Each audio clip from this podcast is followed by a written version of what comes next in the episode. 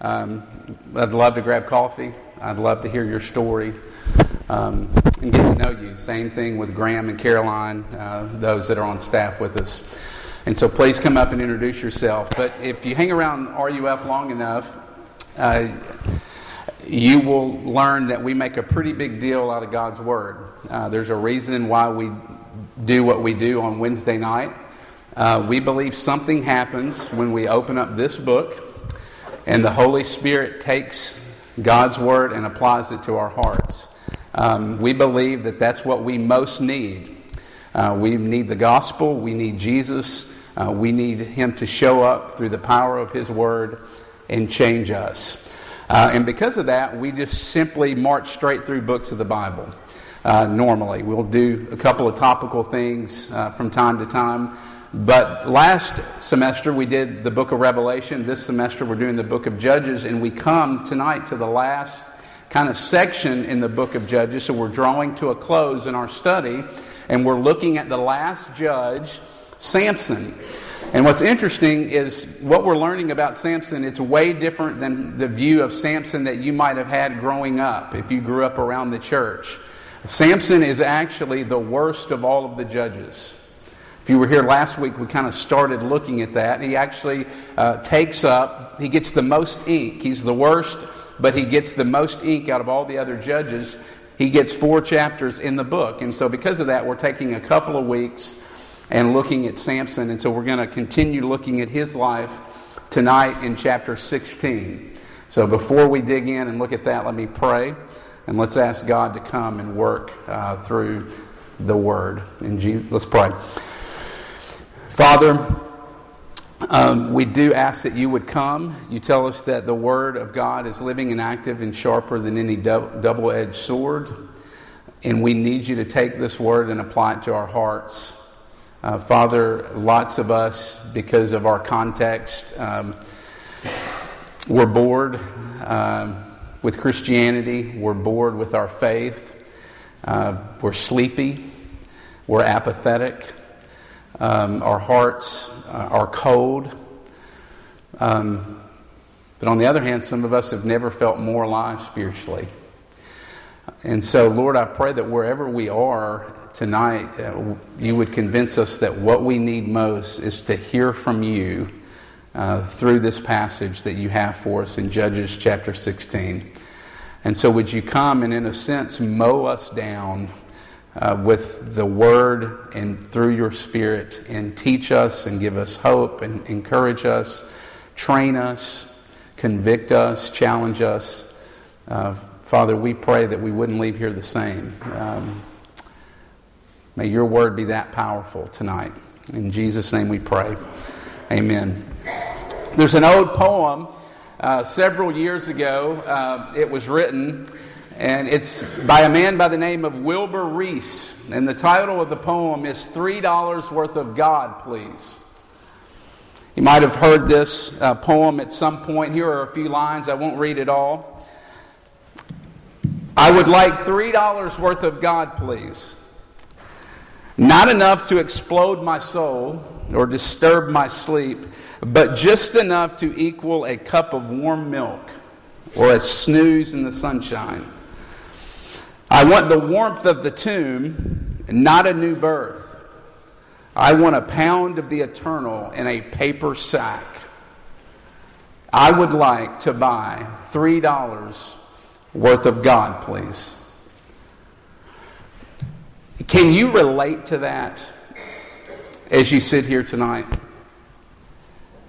Because, boy, I sure can. Because oftentimes that's what I want. I want not, not everything. I want $3 worth of God. In other words, I don't want God to make me have to sacrifice. I don't want God to come and to mess with my comfort or call me to give something up. If you're like me, oftentimes I simply want $3 worth of God, please. Well, that's exactly what Samson wanted too. Samson wanted God, but just enough of God in order to keep his strength. And as we're going to learn in Judges chapter 16, Samson gets a whole lot more than $3 worth of God. And if you've been coming this semester, you know that one of the things that we've been learning through the book of Judges is it kind of acts as a window for us and shows us who God is and what He's like and shows us about His character. That's what we're going to see tonight in Judges 16. In this story, the story of Samson, we actually get to get an inside, behind the scenes look at what God is like. And two of the things that we're going to see tonight in this passage, if you have an outline printed before you, you can um, follow along if you're a note taker. But the two points we're going to see that God abandons the self reliant. And secondly, we're going to see that God actually runs to and responds to those that are desperate. So let's look at number one God abandons the self reliant. Uh, many people, uh, maybe if they're familiar at all with the story of Samson, uh, they're familiar with uh, obviously his strength, a lot of times his hair, but also the story of um, Samson and Delilah. Samson falls in love. We see that in this passage with Delilah. And it didn't, if you were reading closely, I mean, he's pretty obsessed. You want to talk about relationship idolatry? This is it at its finest. He is so taken with her that he's willing to do anything. In fact, he lets Delilah walk all over him. And because he is scared to death to lose her, he lets her in on his secret. Look at verse 17. He finally caves, doesn't he? And he tells her the secret to his strength, and he says, The strength is in my hair, which has never been cut since my birth. He thinks that if he gets a haircut, he is going to lose all of his strength. He thinks that somehow his hair is magical but you and I know, particularly if you've been here, if you were here last week, and if you look at all of those four chapters, which we don't have time to cover them all, we know that the secret is not in his hair, is it? But we know that the secret to his strength is God. That God is the one that's actually given Samson his strength. It's not his hair. And if you look at verse 20, what's interesting, it seems as if Samson doesn't really believe that either that the strength is in his hair, or at least on the surface, it doesn't appear that way. Samson falls asleep. Delilah comes, shaves his head, and when Samson wakes up, he knows that his hair has been cut. And notice what he says in verse 20, which I think is very revealing in the narrative. Verse 20, after his hair's been cut, he says, No problem. I got this. I'm invincible. In other words, I don't need my hair because I'm going to go and shake myself free just like I've always done. It doesn't matter whether or not I've had a haircut, I'm invincible. Verse 20. Again, we also learn something else. And can I be honest? This might be the most frightening verse in all of Scripture for me. The Lord leaves Samson, and he doesn't even know it. The Lord withdraws from him.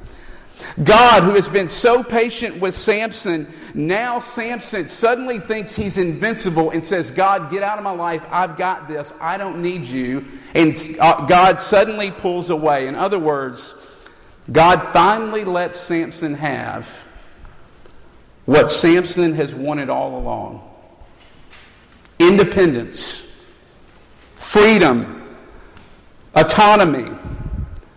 And God basically looks at him and says, You want life apart from me? You want freedom? You want to be autonomous?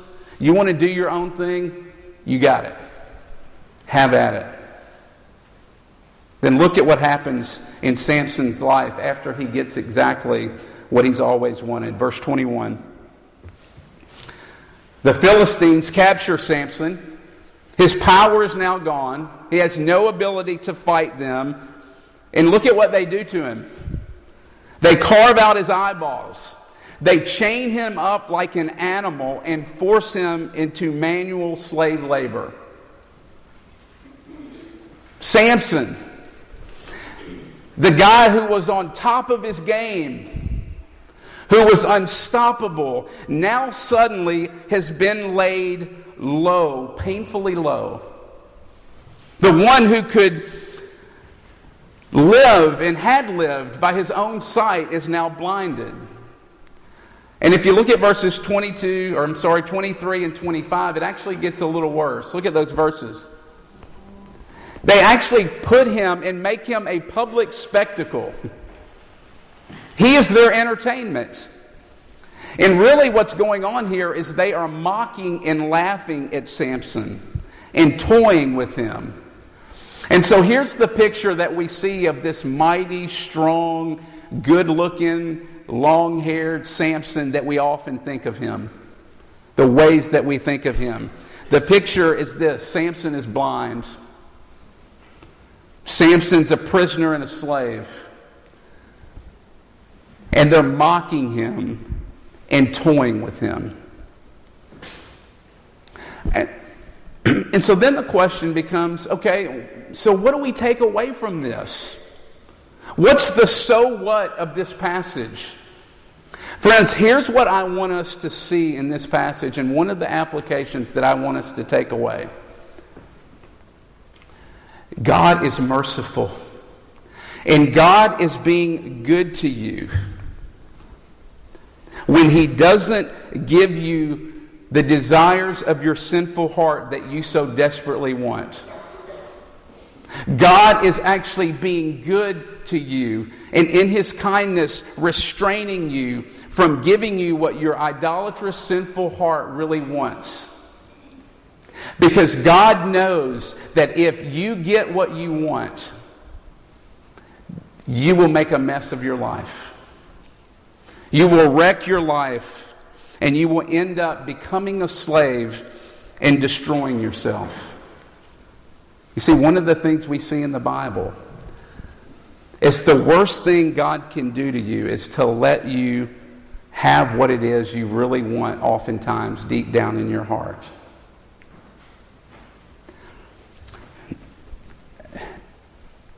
And so here's what I want you to think about. Maybe one of the reasons that you're in a spiritual funk, that you feel distant from God, or maybe a reason that you feel disconnected or bored, could it be it's because you have not resisted your idols?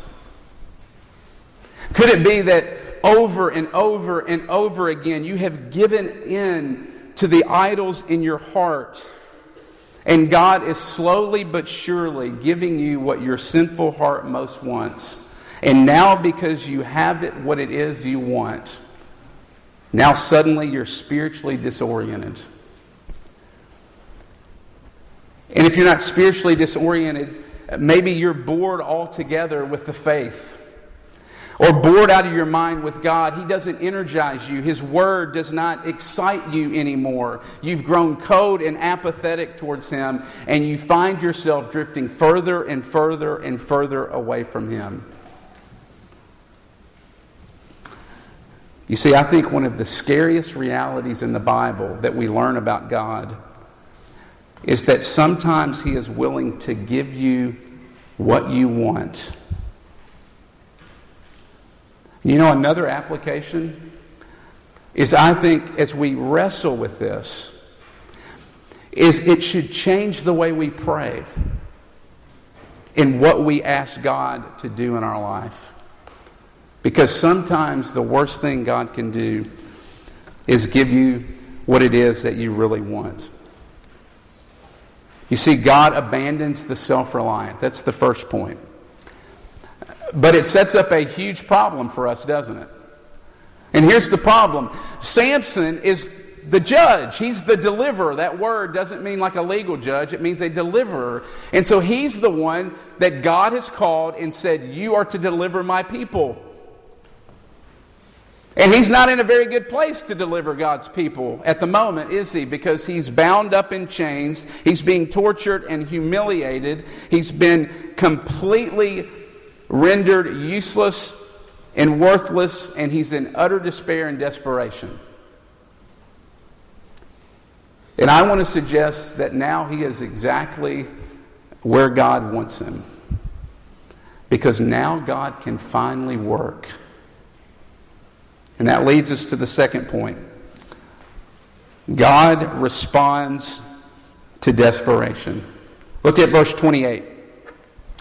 Very interesting, but in those four chapters that we see in Samson, he only prays and calls out to God twice.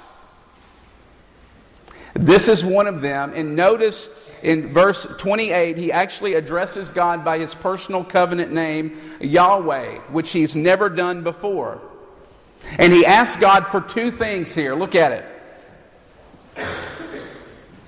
He says, God, first of all, would you remember me? Okay, think about that. Mighty Samson, arrogant, prideful, suddenly understands that he's forgettable suddenly realizes that God has every right to ignore him, and he says, God, have mercy on me. Remember me. Secondly, he asked for strength. It's a little ironic, isn't it? Considering his life. He finally realizes that he's helpless. He finally realizes that he needs to be dependent upon God. He is weak, he is desperate. And now that he is weak and now that he is blind, he can finally see. And what we see here in Judges chapter 16 is that in this section, we see Samson demonstrating true faith. So much so, think about this so much so that did you know that Samson is actually listed in Hebrews chapter 11 in the Hall of Faith? Look it up. You will find Samson's name there. Think about it. The worst out of all of the judges is commended in the New Testament for his faith.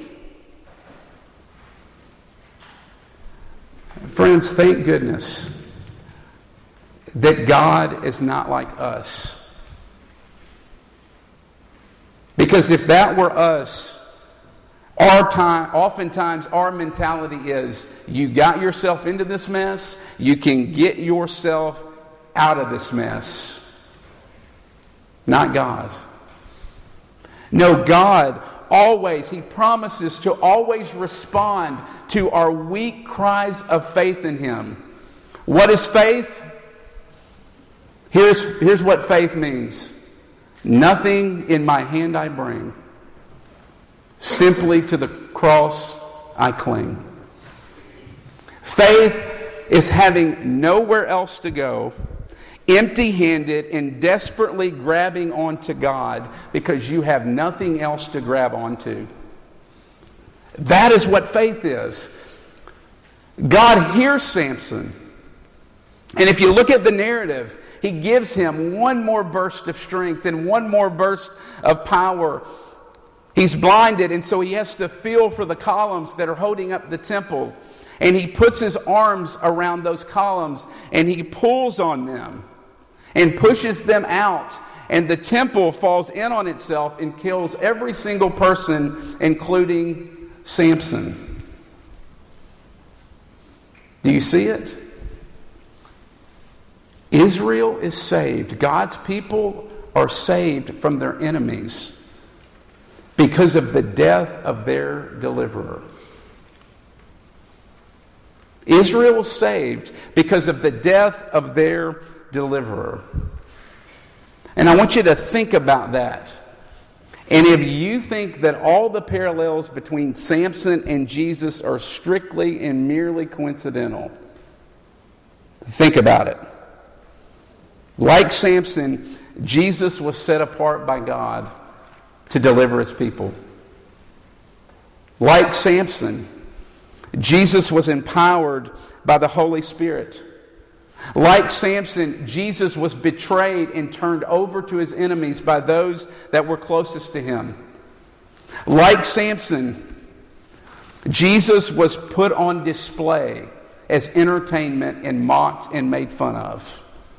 Like Samson, Jesus was chained and bound and tortured. Samson was blind, Jesus was blindfolded. And perhaps the most important way of all, like Samson, Jesus saved his people through death. And here's why this is important for you. This is why this changes everything.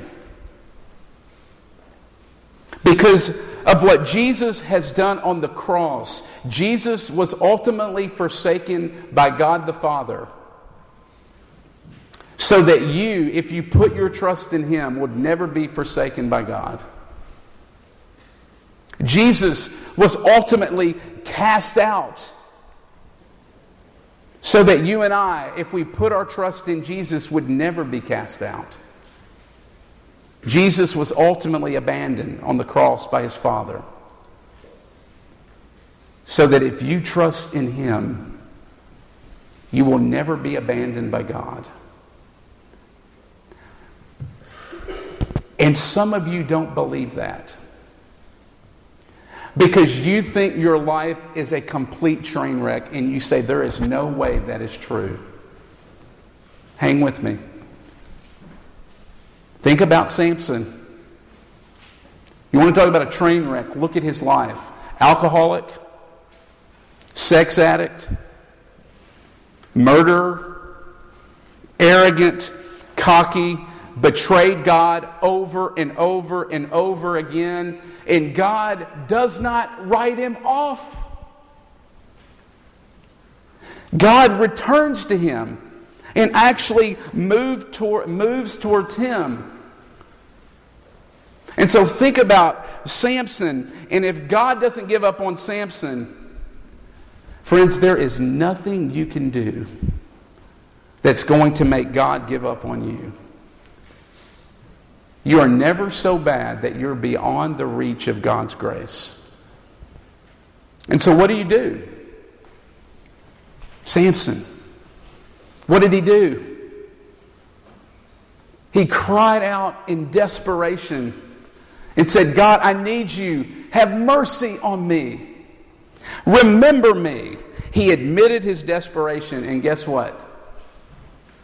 God answered. God showed up. And so, what that means for us is that it doesn't matter whether you're here tonight and you're not a Christian, never step foot in a meeting like this, never step foot in a church, didn't grow up around Christianity, or whether you have been in Christianity for as long as you can remember. And there's never been a day that you did not believe. Wherever you are, the message for this from this passage and the takeaway for all of us tonight is that every single one of us needs to cry out for mercy and admit our weakness and cry out in desperation and say, God, I need you. And God promises to answer because of Jesus. God promises to respond in grace to the worst of sinners. Y'all probably remember this. Um, 2010, it was the fall, and it really captivated the entire world. I remember being glued to my TV. Uh, but it was the uh, rescue of the Chilean miners. Y'all remember that? Uh, these 33 miners were 2,000 feet below solid rock. And their main tunnel that they were uh, working in suddenly collapsed, and they found themselves crying out to be rescued.